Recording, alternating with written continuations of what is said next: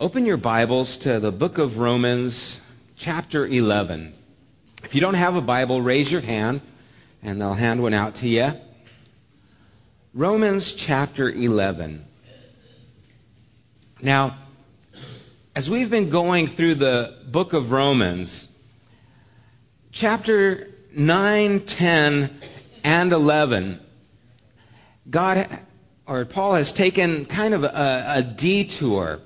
In chapter 8, he he ended so lofty, talking about nothing being able to separate us from the love of God that is in Christ Jesus. And then in chapter 9, he talks about God's sovereignty, that God has created us and has the freedom to do what he wants with us, specifically dealing with the nation of Israel, because Christ is the Messiah, a descendant of Abraham, who was given to the nation of Israel. They were to recognize him, they didn't.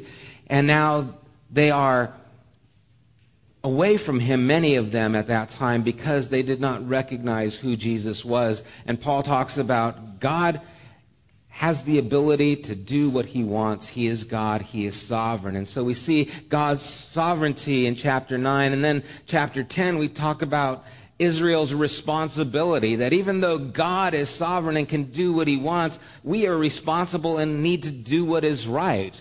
And we had this kind of seesaw going back and forth of where does God's sovereignty pick up and my freedom and my responsibility pick up and how does that balance together? In chapter 11, he talks about God's reliability.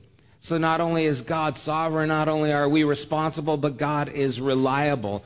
And it's this turmoil of trying to understand where I fit in this.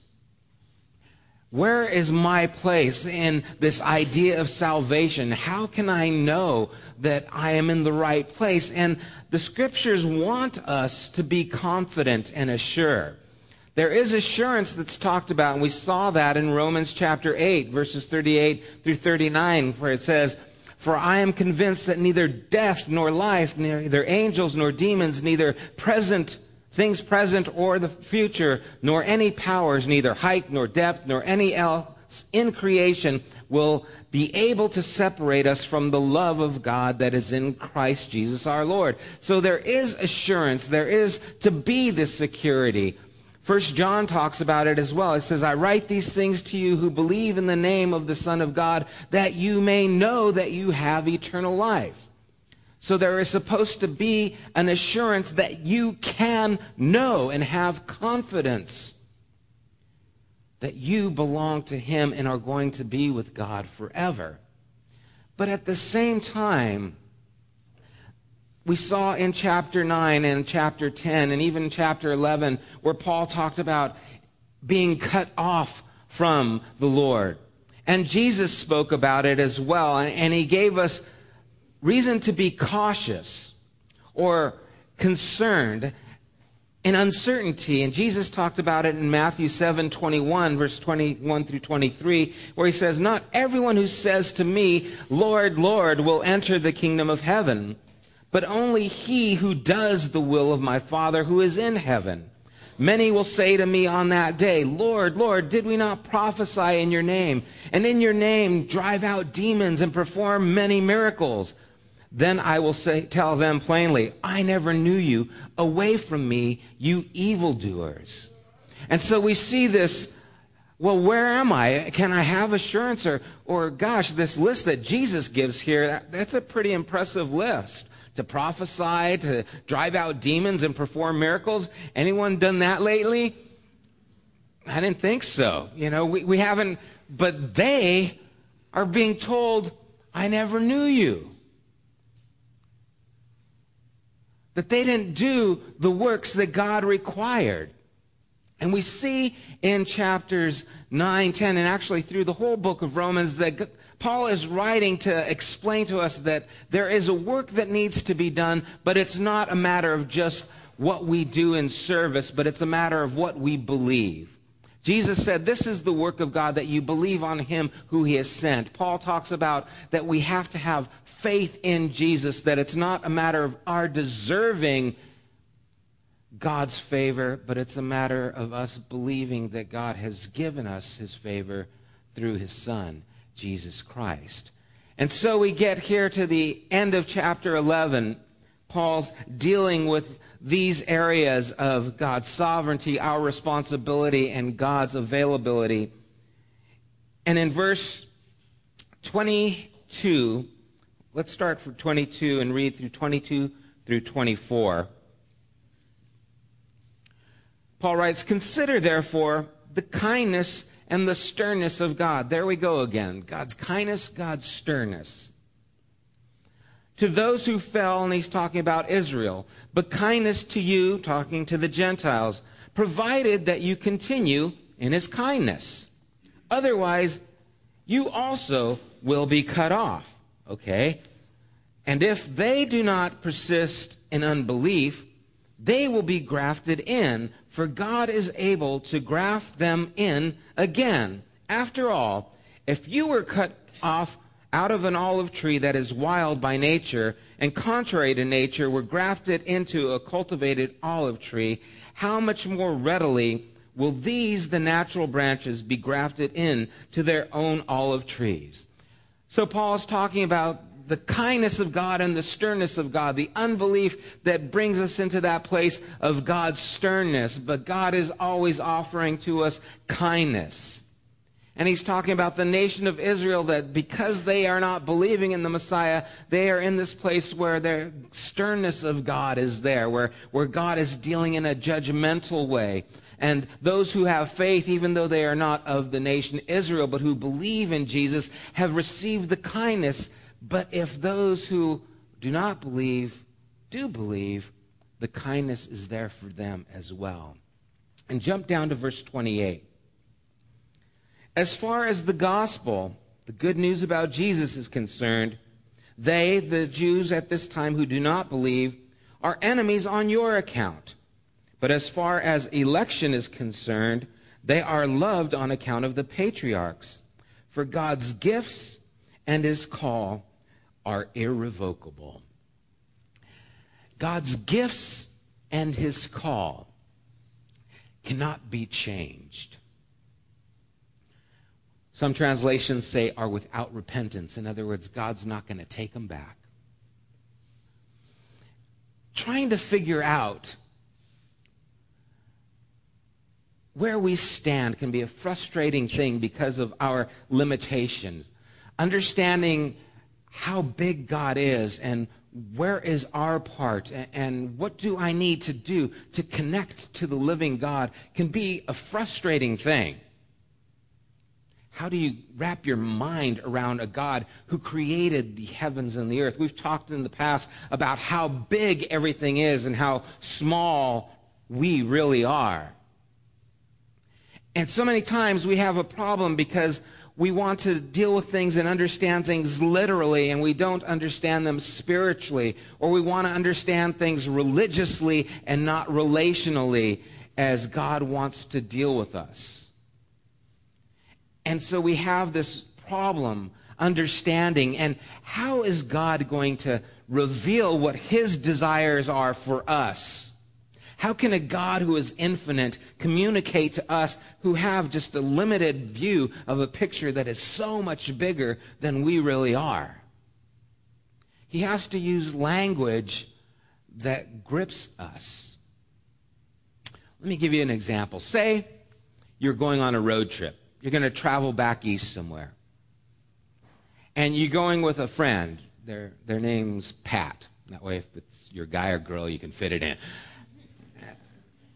And so you go there with Pat, and, and, you get in the car and you start driving, and you pull into a gas station, and Pat gets out and starts filling up the tank, and you go inside the store to pay for the gas, and you want to get some snacks for the road. You know, you go there, and it's like one of those nicer stores, has a lot of things, and so you get your favorite snacks, the toffee-covered peanuts, um, you know, Perrier water, fill in the blanks, flaming hot Cheetos, you know. If, whatever it is you want, you, you, get those things and you bring them back to the car and you've got your bag and, and you sit down and you get into the car and you ask Pat, Hey, Pat, do you want anything? I got a bunch of stuff here. Do you want anything? And then Pat says, No, I have food that you don't know about. What would you think? You would think, Pat smuggled some goods here. He, he's got some in his bag or something, or her bag. Pat's got some treats there that they've brought with them. And so you would naturally think that that's what the case is. But you see,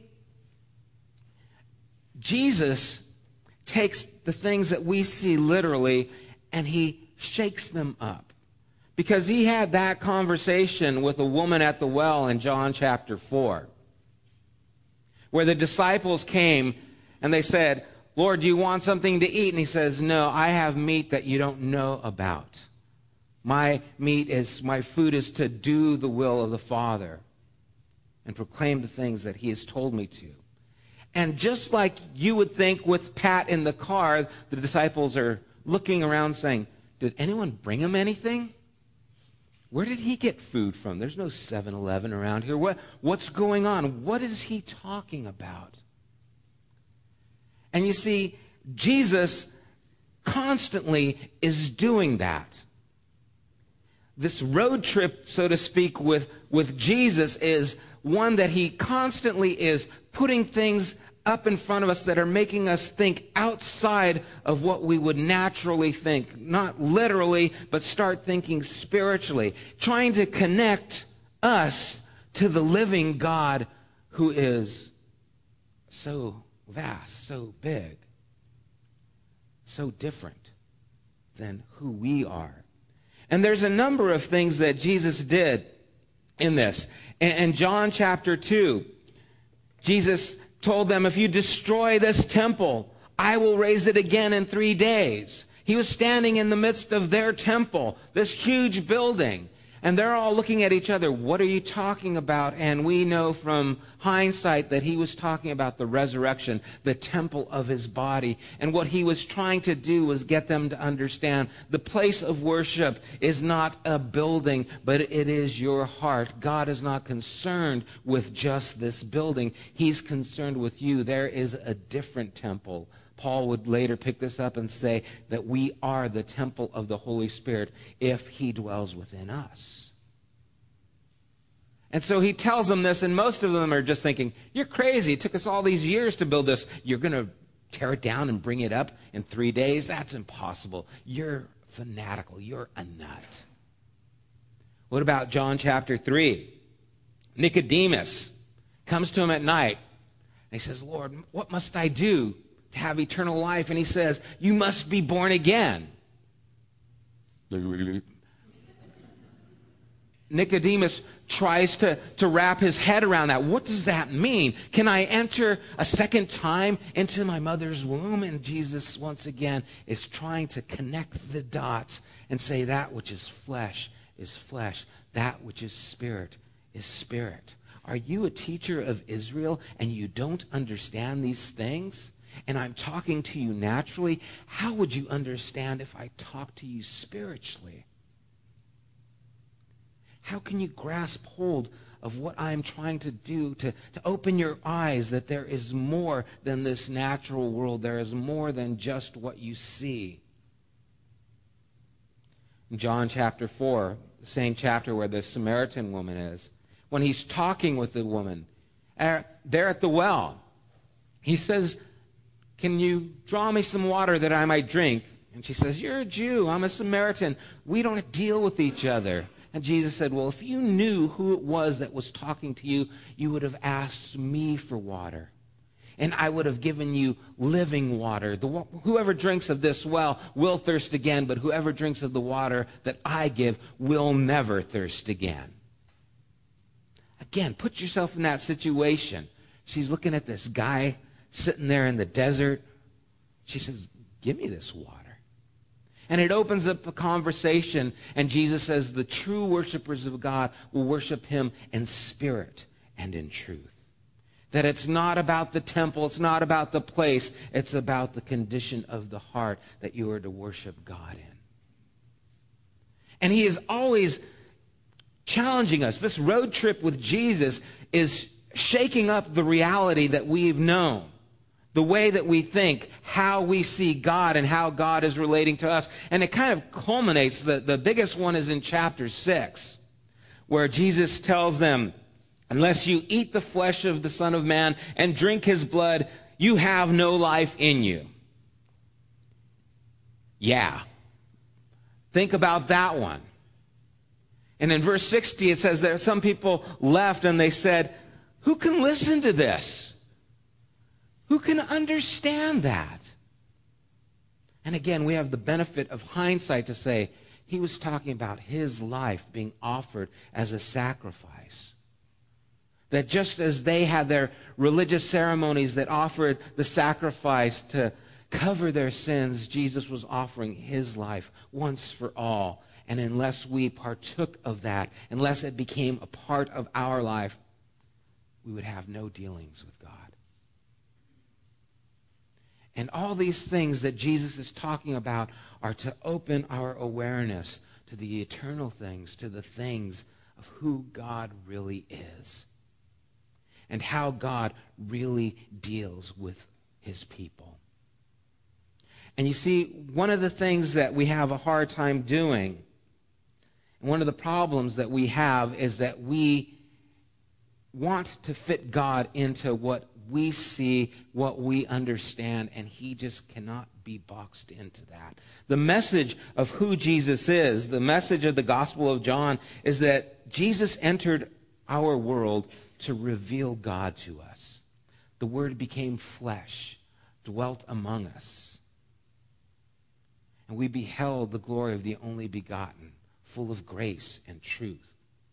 That he came to reveal God's love for us. In John 3:16, God so loved the world that he gave his only begotten son that whoever believed in him would not perish but would have everlasting life. That Jesus came to help us to see what was before invisible. How God draws all people to himself. But the great challenge for Jesus was the fact that most of the things that he had to tell us belong to this spiritual dimension that we have a hard time grabbing a hold of. And so he would use these terms that would just make us stop and think, born again? What are you talking about? Tearing down this temple? Water that I will never thirst again? Eat your body, drink your blood? What are you getting at? Helping us to see things differently, helping us to understand who God is. And just as He wants us to understand and get to this place where we start to, to connect to the God who is vast, who is incredible, Paul recognizes this too. At the end of chapter 11, verse 33,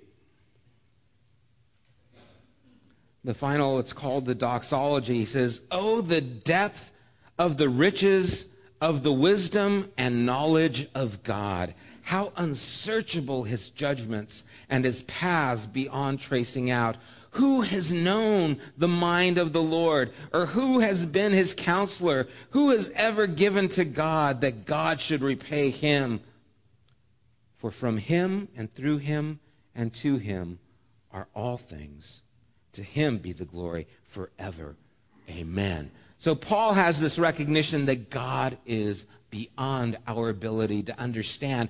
Yet, even though he is so big, he has given us things so that we can understand who he is, his nature, and his relationship with us. And one of the things that Paul says after dealing with Israel and just God's sovereignty to do whatever he wants, their responsibility, he ends on God's reliability, and he says, The gifts and call of God cannot be changed.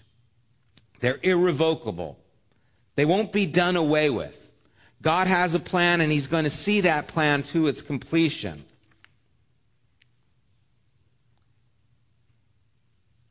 What does that mean? What is he doing? he's giving us a lifeline here that we can grab hold to to understand who he is and how he deals with us because God has a call and a plan for our lives. He has gifted us with abilities and things, and He's given those to each of us, and He's not going to take them back. They belong to you, they belong to me. Well, what if I break my vows to God? Like Samson. Samson was a Nazarite. He was not supposed to drink fruit from the vine, any wine. He was not supposed to touch a dead carcass, and he was not supposed to cut his hair. Well, we know about the last one. But throughout Samson's time, who was gifted by God and called by God to be a deliverer for his people, in that process, he enjoyed the fruit of the vine very heartily. There, to use King James English. He took honey from a dead carcass and he ate of it. He broke his vows. And then we know finally he went with this Philistine woman and she cut his hair. And he was taken captive.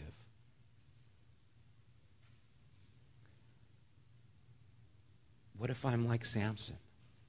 Well, at the end, we see that Samson ended up bringing down the pillars. And in that one moment at the end of his life, killed more of the Philistines than he had done all the years that he was alive. At the end, he was still able to fulfill his calling. Well, what if I'm like David? I mean, David had an adulterous relationship with another man's wife, and then he killed the guy. What, what if I am like him and I, I stumble in, in this kind of way in these areas? Acts 13 says, quoting of Samuel, that David was a man after God's own heart.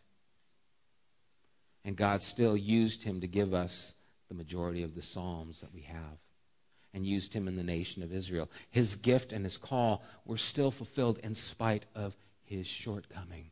Well, what if I'm like Peter and I deny my faith? Where I say, No, I've never known him, and I cuss like a sailor or a fisherman. And I give that denial out, and I am ashamed of being called a follower of Christ. What, what if I'm like that? Peter went on and served the Lord, and in the book of Acts, we see him being used mightily by God, fulfilling his call and the things that God has gifted him. And you see, in this balance of God's sovereignty and my responsibility, God says, This is not going to change. What I desire for you, what I've given you to do, that will not be taken away. It's up to you. It's up to you and myself to take those gifts that God has given and that call that God has put on our lives and fulfill it. And it doesn't stop or change if we forsake our vows. We live a life that is away from that. That will still be there if we will turn back. If we fall into sin, does God stop loving me? His call and his gift for your life is there if you'll come back. If I deny him, if I say, I, I never knew him, I don't want to be identified with a Christian, I'm ashamed, I'm embarrassed. God's gift and his call for your life is still there. What you were created for to do, how to live, God holds out and he will not take it back. And you see, we, we, we want to understand okay, if that's there, then, well, I guess I can just live my life and do whatever I want and just go back anytime I want. Be careful. Samson got both his eyes plucked out, was chained to a millstone, and had to grind the grain. There was a cost to, to living apart from that call and that life that God had. But once he changed his mind, said, I will go back and I will, God use me, God did. David, the child that was born from this adulterous relationship, died. And his own son, Absalom, followed in his footsteps, taking his wives and making it an open display to the nation of Israel and tried to kill him. Galatians is right. You will reap what you sow. There is a cost to our walking away, our disobedience, our denying. Peter wept bitterly. And then we have the belief that he was actually crucified upside down because he didn't see himself fit to die like the Lord. There was the shame of what he had done. What we do will haunt us. We will reap what we sow. But in the middle, God says, if you will come back, I will not take what I've created you to be away. It belongs to you. All you have to do is turn back. And you see, that's something I want everyone here to understand. If you want to ask a question, what happens if I don't come back? You'll have to answer to God for that. I don't know, but what I want you to know and what Paul wanted us to know in this conclusion of these chapters is the gifts and the calling of God will not be taken away. They are there for you if you will go to Him. Where are you in your life? with your relationship to God because God is trying to wake you up. He's trying to get your attention. He's trying to open our eyes, our hearts, our minds to who He is and what He has for us. And He says, It's here for you if you will come to me. And maybe you're like Samson or David or Peter, and you feel like, I cannot go. I cannot be there. I, I, I'm, you don't understand where I am. It took all that I have just to come to church because I don't go to church. I don't feel comfortable in church. If you want to call this church, you know, hopefully you feel comfortable. But you feel like I- am distant. I don't understand these things. I'm, I'm not a part of that. Well, here's another road trip story with Jesus. And you guys are familiar with it. It takes place in Luke chapter 15. It's the story of the prodigal son. Father has two sons. One stays with him, the other wanders off. He says, Dad, give me my inheritance. An inheritance that he's not supposed to have until after he dies. And he says, I know you're not dead yet, but I want my money. Thanks, son. And the dad gives him his inheritance. He gives him his money, and he goes off and he lives his life among the prostitutes and he's out partying and he squanders it away until he has nothing and he's there taking care of pigs an unclean animal for a jewish boy. And he's thinking you know i would be happy just to eat the slop these pigs are eating. You know what i'm going to do? I'm going to go back to my father's house and perhaps he'll take me back and i'll just say you know, he's rehearsing it in his mind. He says, Father, forgive me. I'm not worth being your son. I'll just be a servant in your household if you'll just take me back. And you guys know the story as he's rehearsing this place of failure, this place of utter just downcast and despair.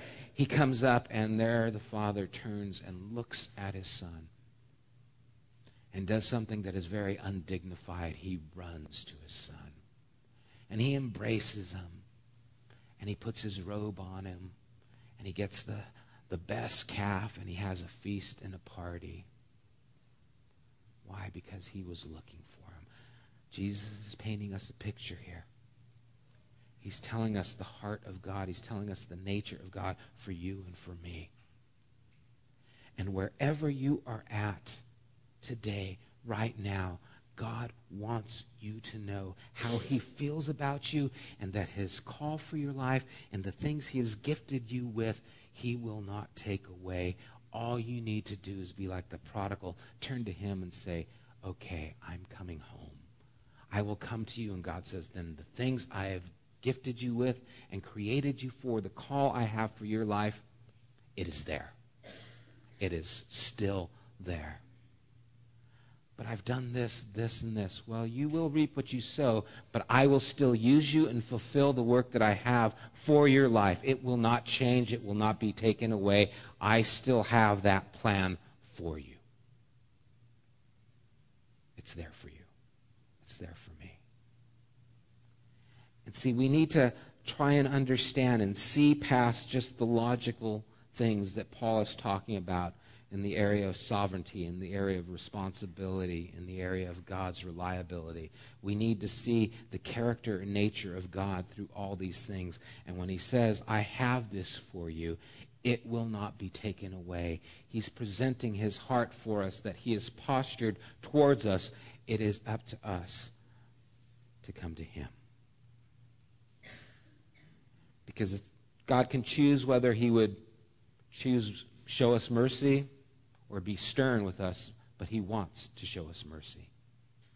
He wants to be kind to us. In fact, in the middle of this idea of God's sovereignty in Romans 9:16 it says does not therefore depend on man's desire or effort but on God's mercy.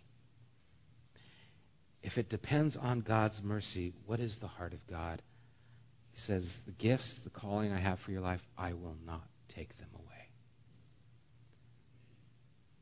They're here for you. Okay, the question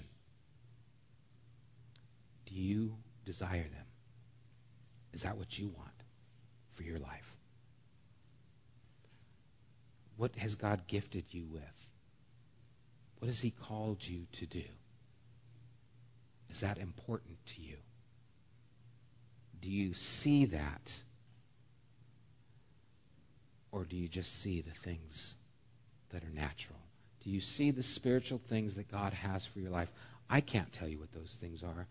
That's for you and your relationship with God. But God has you where you're at with your personality, with all the things that you can do, that you know, that you're comfortable with, uncomfortable with. The place that you're at, God has you there, and He has gifted you for that, and He has called you to do something right where you're at. Do you know what it is? Do you care? How can I know? What can I do? You need to listen. You need to go on a road trip with Jesus. And let him talk to you. And you're not going to get everything. They didn't. I still don't. I'll read some things and I go, What are you saying? Lord, I, am not sure I get that. And I almost feel like God's smiling, saying, Good. That'll keep you keep you guessing. Once you start getting comfortable with that relationship, taking it for granted, you're in trouble. You know, we can ignore God several ways. We can ignore Him by not caring, not reading the scriptures, not praying, not coming to a gathering like this where we talk about the things of the Lord. We can ignore Him that way. We can also ignore God by doing religious things and thinking that's enough. Think of your relationship. Those of you who are married, there are several ways you can ignore your wife or husband. One, you can sit on the couch and watch the ball games all day. The other is you can just do the chores. Hey, I'm doing my job. I go to work. I, I'm taking the trash out. You know, I'm cleaning up after myself. I'm doing those things. I'm doing the things that are important for a relationship, but you can ignore your wife with both of those. And maybe your wife will come up to you and say, We never talk. And you say, No, we did. We were talking just a while ago. I said I was going to take out the trash. I said I was going to do this. I said I was going to. We, we were talking. And what she's saying is, we are not connecting. The things that are important to me, I'm not able to communicate with you. Well, we can ignore God the same way. We can just stay away from Him, or we can start doing things and thinking that's enough. And He will communicate to us and say, We're not talking. We never talk. Lord, I've done all these things. I've done miracles. I've cast out demons. And I'll say, I never knew it wasn't about the things. It was about you. It was about what I gifted you with. It's about what I've called you to do. You ignored it. You were not connected to me. And so this morning, I believe God wants to be connected to who we are. He wants to reveal himself in us through his son, Jesus Christ. How does that happen? We need to desire it. We need to turn to Him. We need to seek Him. We seek Him by reading, studying the Scriptures. We seek Him by praying. We seek him by gathering together, encouraging and being encouraged by one another. We seek him by caring about what he wants more than just what we want. God's gifted you, he's called you, and he will not take it away. Will you take it? I hope so. Let's pray.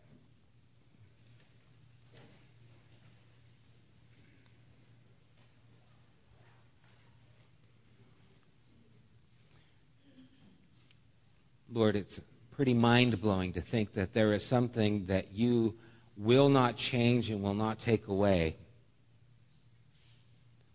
The God who created heavens and earth says that he will not take this away from us, what you have gifted us with and what you have called us to. And just like the nation of Israel can always come back to you. Lord, we, like Samson, like David, like Peter, wherever we find ourselves, can also come back to you and fulfill what you have for us to do. Lord, our lives are incomplete until we are living and walking in the ways that you have called us to. So I pray that this morning you have stirred our hearts, our interest, that our ears will be open to hear what you say, to try and understand the meaning of your words, to try and see the spiritual and not just the literal, to try and live in a relational way and not just a religious way with you, to allow you to be our God, that we might be your people, that you could actually communicate with us and direct our lives. God, that's an exciting thing. That is a satisfying thing. That is a comforting thing to believe and to know. And I pray that we would have that assurance, that we would know that we have eternal life because we are living in the gifting and calling that you have called us to, that we can have that assurance, that nothing will separate us from your love. Lord, what is necessary for that to take place is that we simply know you. And so, right here, we ask, reveal yourself to us, speak to us. May we have a hunger for you, a thirst for you, a desire for what you desire in our lives. Father, we ask this of you, believing you are God, that you hear us and are able to answer and work the amazing in our lives. We pray you would do so, Lord. We ask it in Jesus' name. Amen.